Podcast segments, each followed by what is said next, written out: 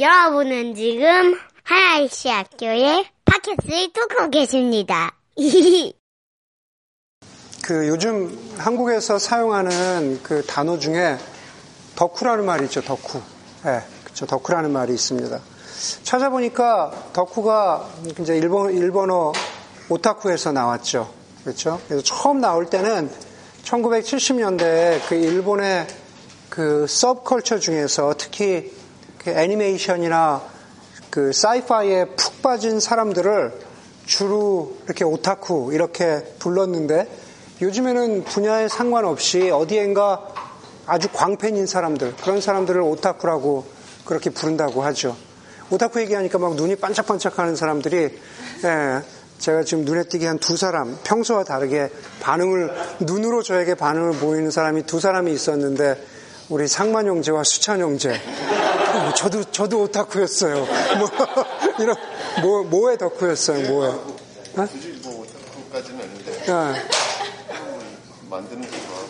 아 만드는 거. 어 굉장히 건강한 소년이었어요.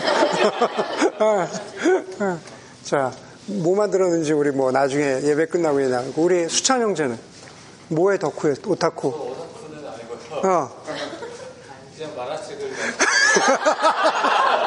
전형적인 전형적인 오타쿠죠. 전형적인 오타쿠. 네. 우리 평학 형제는? 저 별로 그렇게 팬심. 아, 팬심이 없어요?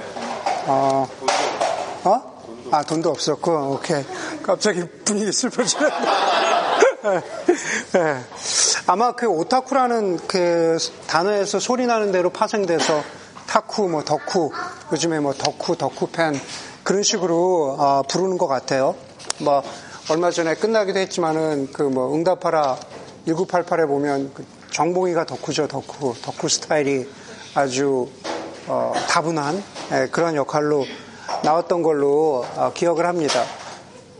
여러분 꼭 덕후라는 표현은 아니다 아닐지라도 우리 주변에 보면은 어, 다른 사람들의 눈을 의식하지 않고 다시 말해서 자기만의 길을 꾸준히 이렇게 쭉 가는 사람들이 있습니다. 예, 그렇기 때문에 덕후라는 표현은 긍정적인 경우에도 해당하고 그리고 부정적인 경우에도 어, 해당된다고 얘기할 수 있겠죠. 아, 나는 덕후 팬이다라고 했을 때 그 정도가 지나친 것에 대해서 부정적인 것에 예를 들라면은 뭐 저나 여러분이나 여러 가지 예를 들 수 있기 때문에 부정적인 것은 이야기하지 않다고 않는다고 하더라도 덕후 팬인데 다시 말해서 무엇인가에 한운물을 꾸준히 팠는데 그것이 어떤 좋은 결과를 만들어낸 것이 뭐가 있을까요? 창현 형제. 네. 그 일본에서 어. 노벨상 받은 분들 보면은 어, 어. 그 부분이 되게 돈이 되거나 아니면 그렇죠. 파퓰러하지 않지만 네. 스럽게 파다 파 그렇죠. 노벨상을 받은. 아 그러네요. 네, 역시 네. 모르는 거 빼고 아는 게 너무 많은 우리 창현 형제. 네. 어 그러게. 네. 제가 저걸 생각했어야 되는데. 네. 뭐 그런 경우가 많죠. 뭐 아주 이렇게 넓게 보더라도 뭐 소위 얘기하는 한국 역사에서 보면 무슨 어, 고려청자나 뭐 이조 백자 이런 거 그냥 한 우물을 계속 한 거죠. 창현 형제 얘기한 거 듣고 나서 생각한 거 보니까 그런 것 같아요. 그 노벨상 최근에 받은 분도 정말 돈 안 되는 분야인데 계속 그렇게 연구하면서 그걸 통해 가지고 노벨상 탔다라는 거. 어, 주로 덕후 기질이 많은 걸 보면은 어, 우리가 흔히 얘기할 때 뭐 과학이라든가 예술 분야에 그런 게 많죠. 뭐 음악, 대중음악, 미술 이런데 자기 한 우물을 갖다가 자기 분야를 계속 팠을 때 그것을 통해서 인정받는 사람들이 어, 나오는 경우가 있습니다. 여러분 신앙의 경우는 어떨까요? 신앙 우리가 신앙의 신앙생활을 하는데 소위 우리의 신앙생활에도 덕후 기질이 작용할 수 있을까? 신앙생활에도 덕후 기질이 작용할 수 있을까? 그럴 수 있다고 봅니다. 아, 미국의 크리스천 블루스 밴드 가운데 크리스천 락도 아니고 크리스천 힙합도 아니고 크리스천 블루스 밴드 가운데 이런 밴드 이름이 있어요. Armed and Dangerous. 네, 크리스천 블루스 밴드 이름인데 Armed and Dangerous예요. 근데 그 사람들이 부른 노래 가운데 노래 제목이 어, high roller가 아니라 high roller가 뭔지 아시죠? 네, high roller가 아니라 아, Holy Roller Blues라는 네, 그런 노래가 있습니다. Holy Roller Blues라는 그 노래 가운데 굳이 번역하자면 그 노래 가사에 이런 대사가 있습니다. 사람들은 나에게 예수에게 미쳤다고 말합니다. 그리고 나는 그것이 사실이라고 생각합니다. 당신은 누구에게 미쳐 있습니까? 네, 가사에 그런 가사가 있어요. 사람들이 나에게 예수에게 미쳤다고 하고 나는 그것이 사실이라고 생각합니다. 당신은 누구에게 혹은 무엇에 미쳐 있습니까? 무엇인가 미쳤다라는 것은 거기에 집중한다라는 거죠. 덕후가 된다라는 겁니다. 신앙생활에도 어떻게 보면은 그런 열정이 분명히 있어야 되는 거죠. 우리의 영적인 여정 가운데 덕후 기질이 어느 순간 갑자기 생겨나서 내가 좀, 좀 더 예수를 제대로 믿어야겠다. 내가 좀, 좀 더 신앙생활을 열정적으로 해야겠다라고 하는 그런 순간이 있어야 합니다. 그러나 무엇인가 미치는 것, 무엇인가 집중하는 것보다 더 중요한 것은 뭡니까? 제대로 미쳐야죠. 그렇죠? 제대로 미쳐야 됩니다. 가령 예를 들면 수찬 형제가 만화 얘기를 했지만 지금도 결혼을 한 지금도 만화에 미쳐서 아, 집안을 돌보지 않고 그렇게 산다면 제대로 사는 게 아니라는 거죠. 신앙생활도 마찬가지입니다. 여러분 오늘 주보에 나와 있는 것처럼 오늘 제가 참 덕후 신앙 이렇게 표현을 했는데 오늘 여러분들과 나누자, 나누고자 하는 게 바로 그런 겁니다. 지난주 설교에 이어서 말씀드리자면 이제 가론 유다는 예수님이 주시는 빵 조각을 받았죠. 그리고 그에게 사탄이 들어갔습니다. 30절은 우리가 31절부터 읽었는데 30절은 그가 빵 조각을 받고 나서 나갔고 그때가 밤이었다라고 말합니다. 지난주 설교를 기억하시겠지만 가론 유다는 빛이신 예수 그리스도를 떠나서 예수를 고발하는 어둠의 세계로 발을 들여놓았습니다. 밤을 향해서 자신이 떠났습니다. 그리고 나서 그리고 나서 31절의 시작이 예수께서 말씀하셨다로 시작합니다. 13장 31절이 예수께로 말씀하셨다로 시작하고 저 뒤에 17장 1절에 가면은 예수께서 이 말씀을 마치시고 그럽니다. 그러니까 오늘 31절부터 17장 1절까지는 그냥 우리가 장절로 나눠놔서 그렇지 이거는 그냥 한 말씀인 거예요. 한 패키지입니다. 그래서 보통 성경학자들은 이 부분을 뭐라고 부르냐면은 예수님의 고별 설교라고 부릅니다. 예수님의 하나의 마지막 제자들을 향해서 주시는 마지막 설교인 겁니다. 고별 설교를 하신 다음에 17장 1절에서 예수님이 이 말씀을 마치시고 그렇게 한 다음에 17장 전체는 우리가 흔히 이야기하는 예수님의 제자들을 위한 기도, 대제사장 되신 예수님이 세상을 향해서 제자들을 위해서 하시는 기도라 그래서 예수님의 기도라고 표현을 합니다. 그리고 18장에 가면 그러고 나서 예수님이 그 예수님, 예수를 잡으러 온 군인들에게 붙잡혔다 그렇게 말합니다. 여러분 오늘 고별 설교를 하는데 오늘 고별 설교의 첫 부분이죠. 오늘 우리가 읽은 본문은 예수님의 고별 설교의 첫 부분입니다. 단순히 첫 부분일 뿐만 아니라 고별 설교의 바탕을 이루는 중요한 말씀이 되는 겁니다. 31절에서 33절을 우리가 다시 보도록 하겠습니다. 여러분 함께 보겠습니다. 예수께서 말씀하셨다. 이제는 인자가 영광을 받았고 하나님께서 인자로 말미암아 영광을 받으셨다.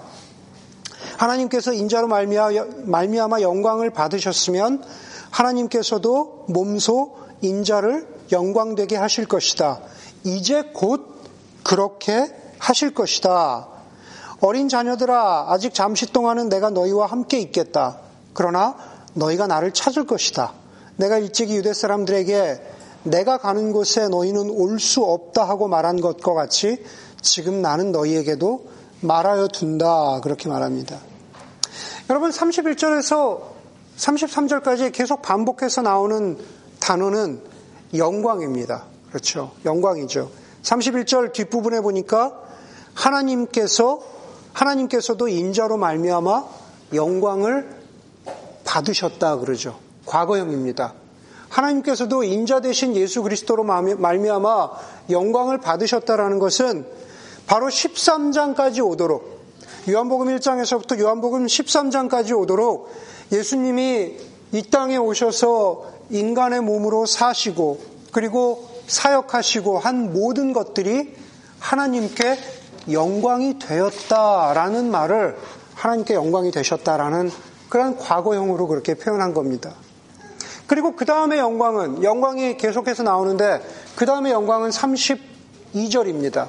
32절에는 하나님께서도 몸소 인자를 영광되게 하실 것이다. 이제 곧 그렇게 하실 것이다. 미래형이죠. 그것은 이제 곧 인자 되신 예수께서 십자가에서 세상의 죄를 끌어안고 죽으시지만 부활하실 것이다. 라는 앞으로 벌어질 사건을 뭐라고요?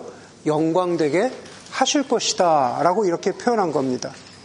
그렇기 때문에 33절에서 내가 가는 곳에 너희는 올 수 없다. 라고 이야기한 것은 바로 십자가에서 고난 당하실 것을 내가 십자가에서 죽을 것인데 거기에 너희는 올 수 없다 라는 것을 그것을 바로 보여주는 겁니다. 그리고 나서 그리고 나서 34절, 35절 말씀이 나오는 거죠. 34절, 35절은 이제 나는 너희에게 세 계명을 준다. 서로 사랑하여라. 내가 너희를 사랑한 것 같이 너희도 서로 사랑하여라. 너희가 서로 사랑하면 모든 사람이 그것으로서 너희가 내 제자인 줄을 알게 될 것이다. 라고 말합니다. 여러분, 이제 본문에서 제가 보기에는 중요한 키워드가 두 개 다 등장을 했습니다. 아, 여러분들이 아는 대로 영광과 사랑입니다. 영광과 사랑입니다. 여러분에게 묻겠습니다. 오늘 본문에서 예수님이 강조하려는 게 영광일까요? 사랑일까요? 네, 영광일까요? 사랑일까요? 네, 무게중심이 비슷할 수 있습니다. 네, 그러나 굳이 이야기하자면 사랑입니다. 예수님께서 십자가에서 영광 받으심도 중요하지만 그러나 더 중요한 것은 고별 설교를 중요, 시작하시면서 더 예수님이 조금 더 무게중심을 두신 것은 바로 사랑입니다. 그런데 34절, 35절은 잠시 우리가 보류해 놓고 36절부터 나오는 장면은 덕후는 덕후인데 잘못되고 왜곡된 덕후 신앙의 모습을 우리에게 보여주죠. 왜곡되고 삐뚤어진 영광 신앙의 모습, 영광을 쫓아가는 그러한 신앙의 모습을 우리는 베드로를 통해서 볼 수가 있습니다. 36절, 37절입니다. 시몬 베드로가 예수께 물었다. 주님 어디로 가십니까? 예수께서 대답하셨다. 내가 가는 곳에 내가 지금은 따라올 수 없지만 나중에는 따라올 수 있을 것이다. 베드로가 예수께 말하였다. 주님, 왜 지금은 내가 따라갈 수 없습니까? 나는 주님을 위하여서는 내 목숨이라도 바치겠습니다. 자, 뭔가 분명히 이렇게 클래리파이 하는 게 필요하죠? 36절의 뜻은 이런 겁니다. 내가 가는 곳에 베드로 네가 지금은 따라올 수 없으나 그것은 여러분들이 생각하는 대로 내가 지금 십자가에서 죽고 장사되고 부활되는 그 모든 여정, 부활하는 모든 여정 가운데 너는 지금 동참할 수 없다라는 말입니다. 그런데 나중에는 내가 따라올 수 있을 것이다 라는 것은 무슨 뜻이냐면 예수님 때문에 누리게 되는 영생의 삶, 부활의 삶을 나중에는 내가 누릴 수 있을 것이다 라는 뜻입니다.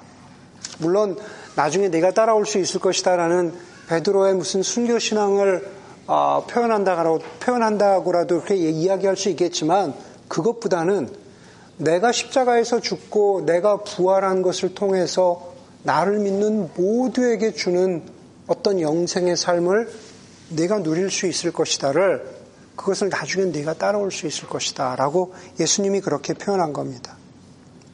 그런데 중요한 것은 베드로가 꽂힌 것, 베드로가 덕후의 모습을 보이는 것, 그것은 영광이라는 겁니다.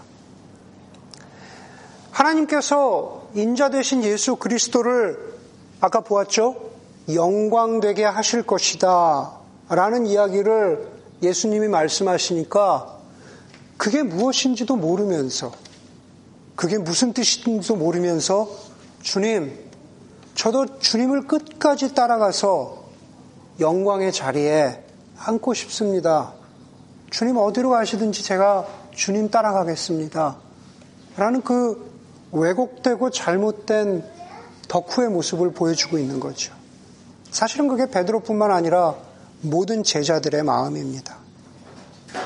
오히려 저, 오히려 오늘 본문에서 베드로가 진짜로 덕후의 모습을 보여주었어야 하는 것은 아니면 반응을 보였어야 하는 것은 사랑이었죠. 영광이 아니라 사랑이었습니다.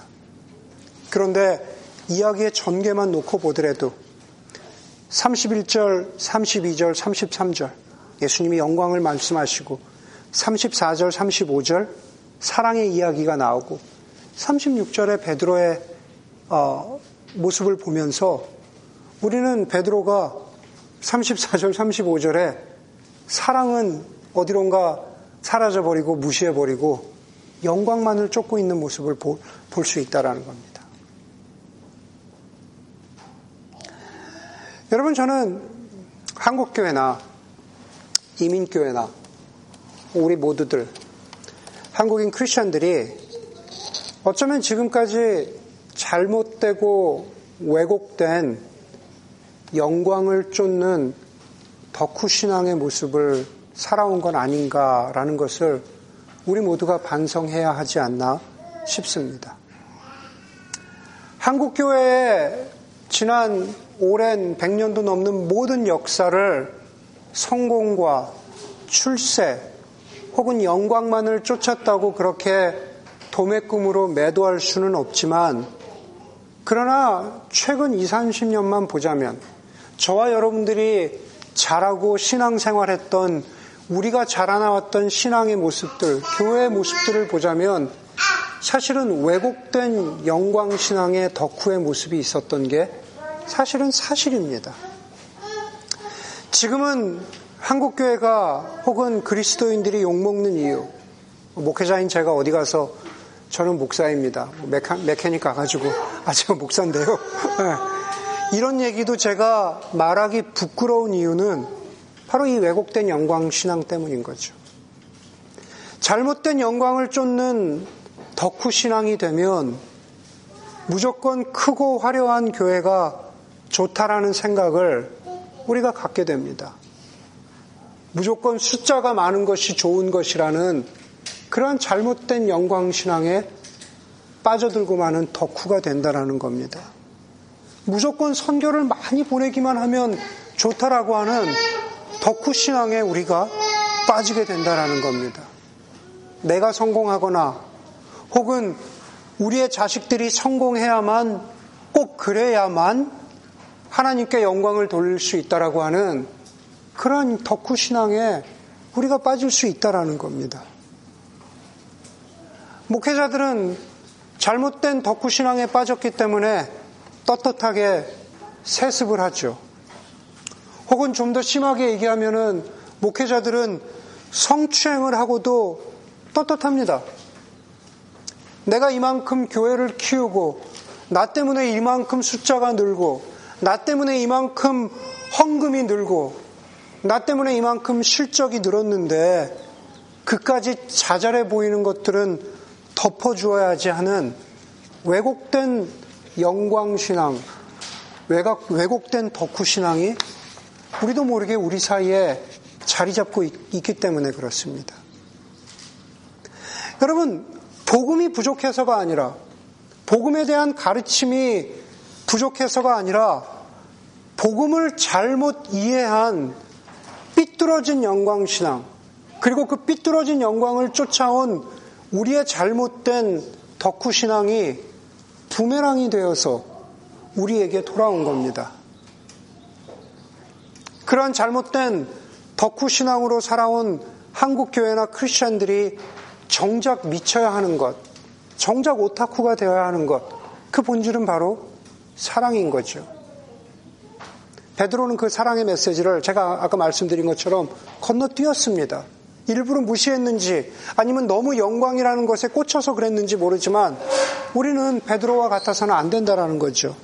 우리는 오히려 예수님이 점을 찍으신 것은 우리는 오히려 사랑에 미치기를 바라는 예수님의 메시지를 우리가 읽을 수 있어야 한다라는 겁니다. 34절, 35절, 이제 나는 너희에게 세 계명을 준다. 서로 사랑하여라. 내가 너희를 사랑한 것 같이 너희도 서로 사랑하여라. 너희가 서로 사랑하면 모든 사람이 그것으로서 너희가 내 제자인 줄을 알게 될 것이다. 그럽니다. 여러분 이 계명은 예수님이 이 계명을 말씀하셨을 때 이 계명은 새로운 계명이 아닙니다. 이미 유대 사람들은 많이 알고 있었던 계명이에요. 레위기 19장 18절에 보면은 이미 레위기에서 너는 너의 이웃을 내 몸처럼 사랑하여라 라는 말씀이 이미 구약에 있습니다. 그런데 그런데 주님께서는 그럼에도 불구하고 이것을 새 계명이라고 새 계명이라고 하셨습니다. 왜새 계명이라고 하셨을까? 이 즈음에서 딱 라이타임에 들어왔는데 이 즈음에서 제가 은규 형제를 제 설교에 예, 등장을 시키려고 합니다. 다른 뜻이 아니라 오늘 설교가 은규 형제가 예전에 예전에 저한테 했던 말과 아, 오늘 설교가 깊이 연관이 되기 때문에 그렇습니다. 먼저 제가 이제 은규, 은규 형제와 우리 성경자매에 대해서 관해서 말씀을 드리겠습니다. 제가 두 사람의 어, 주례 목사였는데 아, 제가 주례했어요. 네. 제가 확신하기로는 은규 형제가 성경 자매를 참 사랑해서 뭐 거꾸로도 마찬가지죠. 성경 자매가 또 은규 형제를 무척 좋아했습니다. 그래서 그래서 두 사람이 이제 결혼을 했죠. 결혼해서 이제 주원이도 낳고 그러면서 이제 분명히 은규 형제가 성경 자매한테 그 은규 형제 그 특유의 표정 알죠? 그래서 성경아 사랑해 그랬겠죠. 성경아 사랑해 네, 이렇게 했을 겁니다. 그렇죠 이거 네, 이렇게 했을 겁니다. 누구야 사랑해 배우자에게 누구야 사랑해라는 건 사실은 두 사람만 해당되는 건 아니고 여기 다 해당되는 얘기죠. 그런데 은규 형제가 성경 자매에게 성경아 사랑해 라고 했을 때 그렇게 사랑한다고 고백하는 그 순간에 은규 형제가 퇴근하면은 아, 주원이도 씻겨야 하고, 그렇죠? 퇴근하면 주원이도 재워야 하고, 한밤중에 일어나서 우유도 먹여야 하고, 뭐 이런 것들을 다 예상하고 알면서 성경아 사랑해 그랬을까? 네, 그렇지 않죠. 성경아 성경아 사랑해 라고 했을 때 연애할 때는 발견하지 못했던 혹은 알지 못했던 성경자매의 어떤 모습을 보면서 그게 참 힘들 수 있잖아요. 그렇죠? 네. 그런 모습을 알면서도 성경아 사랑해 라고 했을까? 그렇지 않았을 것 같아요. 네. 성경아 사랑해 그러면 성경자매가 내가 원하는 모습으로 막 바뀌어질 것이다. 그렇게 생각할 수 있었더라는 거죠. 여기 있는 사람들 다 마찬가지입니다. 여러분들 다 연애 시절에 뭐 여자친구를 기다리면서 지금 아내를 기다리면서 어, 막 밤중까지 막 기다려주고 라이드 해주고 기다렸다가 막 어? 뭐 어디 데려다주고 태워오고 그러면서 어, 내 사랑은 엄청 대단해 그런 게 있었나 봐요. 어, 상만 형제가 지우자매한테 내 사랑은 엄청 대단해 라고 어, 내가 이렇게 밤까지 이렇게 라이드 해주고 수고를 하다니. 여러분, 결혼해서 애 낳은 사람들은 알지만 아내를 대신해서 사실 우리 남편들 중에 제가 이렇게 얘기하면서 좀 그런데 우리 남편들 중에 아내를 대신해서 밤중에 일어나서 아이에게 젖병을 물리는 사람이 얼마나 될지 모르겠지만 그렇죠? 그렇지만 중요한 것은 몇 번이라도 아, 젖병을 물리면서 정말로 연애 때 누구야 사랑해 라는 것과는 비교할 수 없는 다른 종류의 사랑이 있다라는 것을 우리가 배워가고 깨달아 간다는 거죠. 은경제는 성경자매와 살면서 사랑이 무엇인지를 더 배워가고 알아가는 거죠. 제가 왜 굳이 은경제를 선택을 했냐 하면은 은경제가 저희가 교회를 개척할 때 개척하자는 얘기가 처음 나올 때 어, 제가 은규 형제한테 물어봤어요. 은규 형제는 왜 여기 베이 지역에서 교회가 개척돼야 된다라고 생각하십니까? 물어봤더니만 은규 형제가 정말 정확하게 딱 한 문장으로 이야기를 했습니다. 목사님, 저는 정말로 베이 지역에서 예수님의 사랑처럼 그렇게 사랑하는 공동체, 교회를 만들어가고 싶어요. 그 외에는 뭐 제가 교회에 대해서 잘 모르기 때문에 그냥 그런 공동체를 사랑하는 공동체를 만들어 가고 싶어요라는 얘기를 했습니다. 은규 형제가 저에게 한 얘기, 목사님, 저는 정말로 사랑하는 공동체를 만들고 싶어요라고 그렇게 했던 얘기는 은규 형제가 연애 시절에 성경 자매에게 성경아 사랑해라고 이야기한 것과 크게 다르지 않다라고 저는 봅니다. 은경제는 사랑한다는 것이 무엇인지 잘 몰랐을 수 있고 결혼 생활을 통해서 사랑한다는 게 아내를 사랑한다는 게 무엇인지를 배워가는 거죠. 목사님 저는 사랑하는 공동체를 만들고 싶어요. 그것이 무엇인지 제대로 알지 못하고 교회 생활을 통해서 함께 이루어가는 공동체를 통해서 정말 사랑하는 공동체가 무엇인지를 배워가고 알아간다는 겁니다.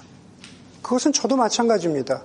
은규 형제가 목사님 정말로 사랑하는 공동체를 만들고 싶어요 라는 말을 했을 때 참 좋은 말이다 라고 생각은 했지만 그것이 어떤 것인지 그것이 무엇을 의미하는지는 저도 알지 못했습니다.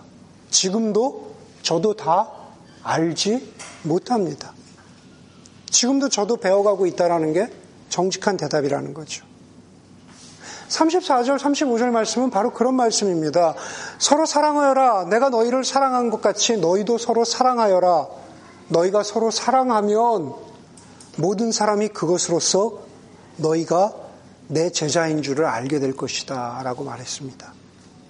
그런데 그것을요, 더 중요한 것은 그것을 내가 너희에게 이 서로 사랑하라는 계명이 새 계명이라고 말씀하셨다는 사실이에요.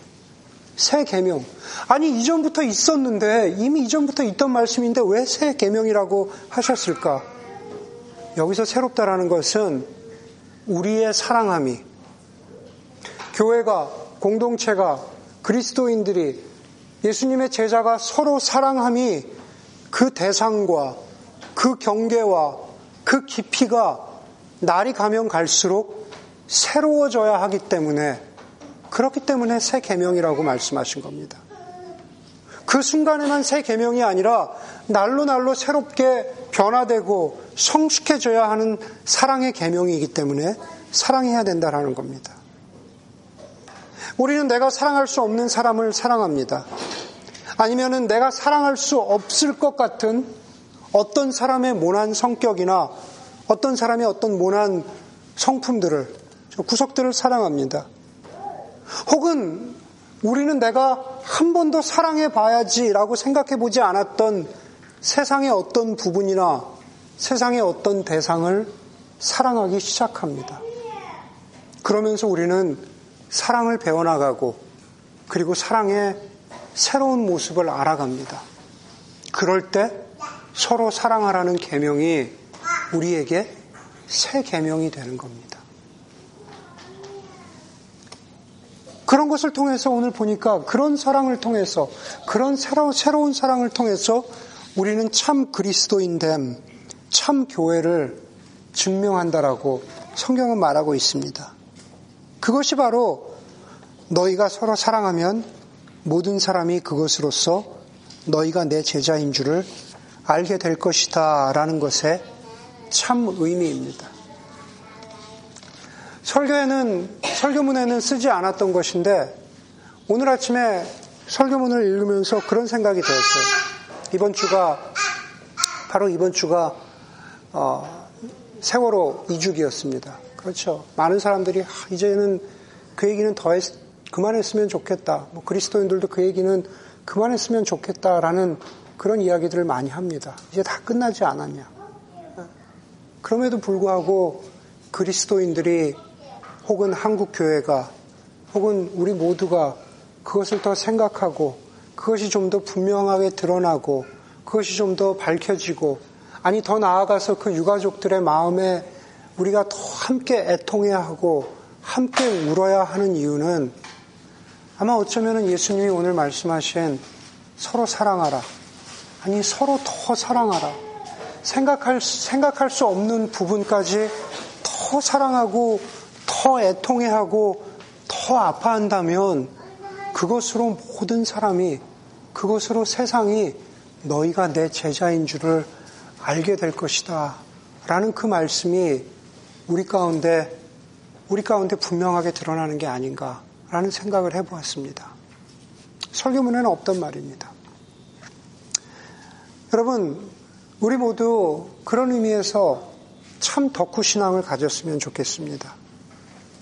우리가 미치고 우리가 빠져야 하는 것은 왜곡되고 삐뚤어진 베드로처럼 그렇게 내 영광, 우리의 영광만을 쫓아가는 그 덕후 신앙이 아니라 오히려 우리는 함께 공동체로서 서로 사랑하고 오히려 우리는 함께 더 세상을 사랑하고 함께 더 세상을 품고 애통해 하는 그 모습을 통해서 세상이 우리가 그리스도인이라는 것을 보여줄 수 있는 그러한 참 덕후 신앙이 되기를 주의 이름으로 간절히 소원합니다.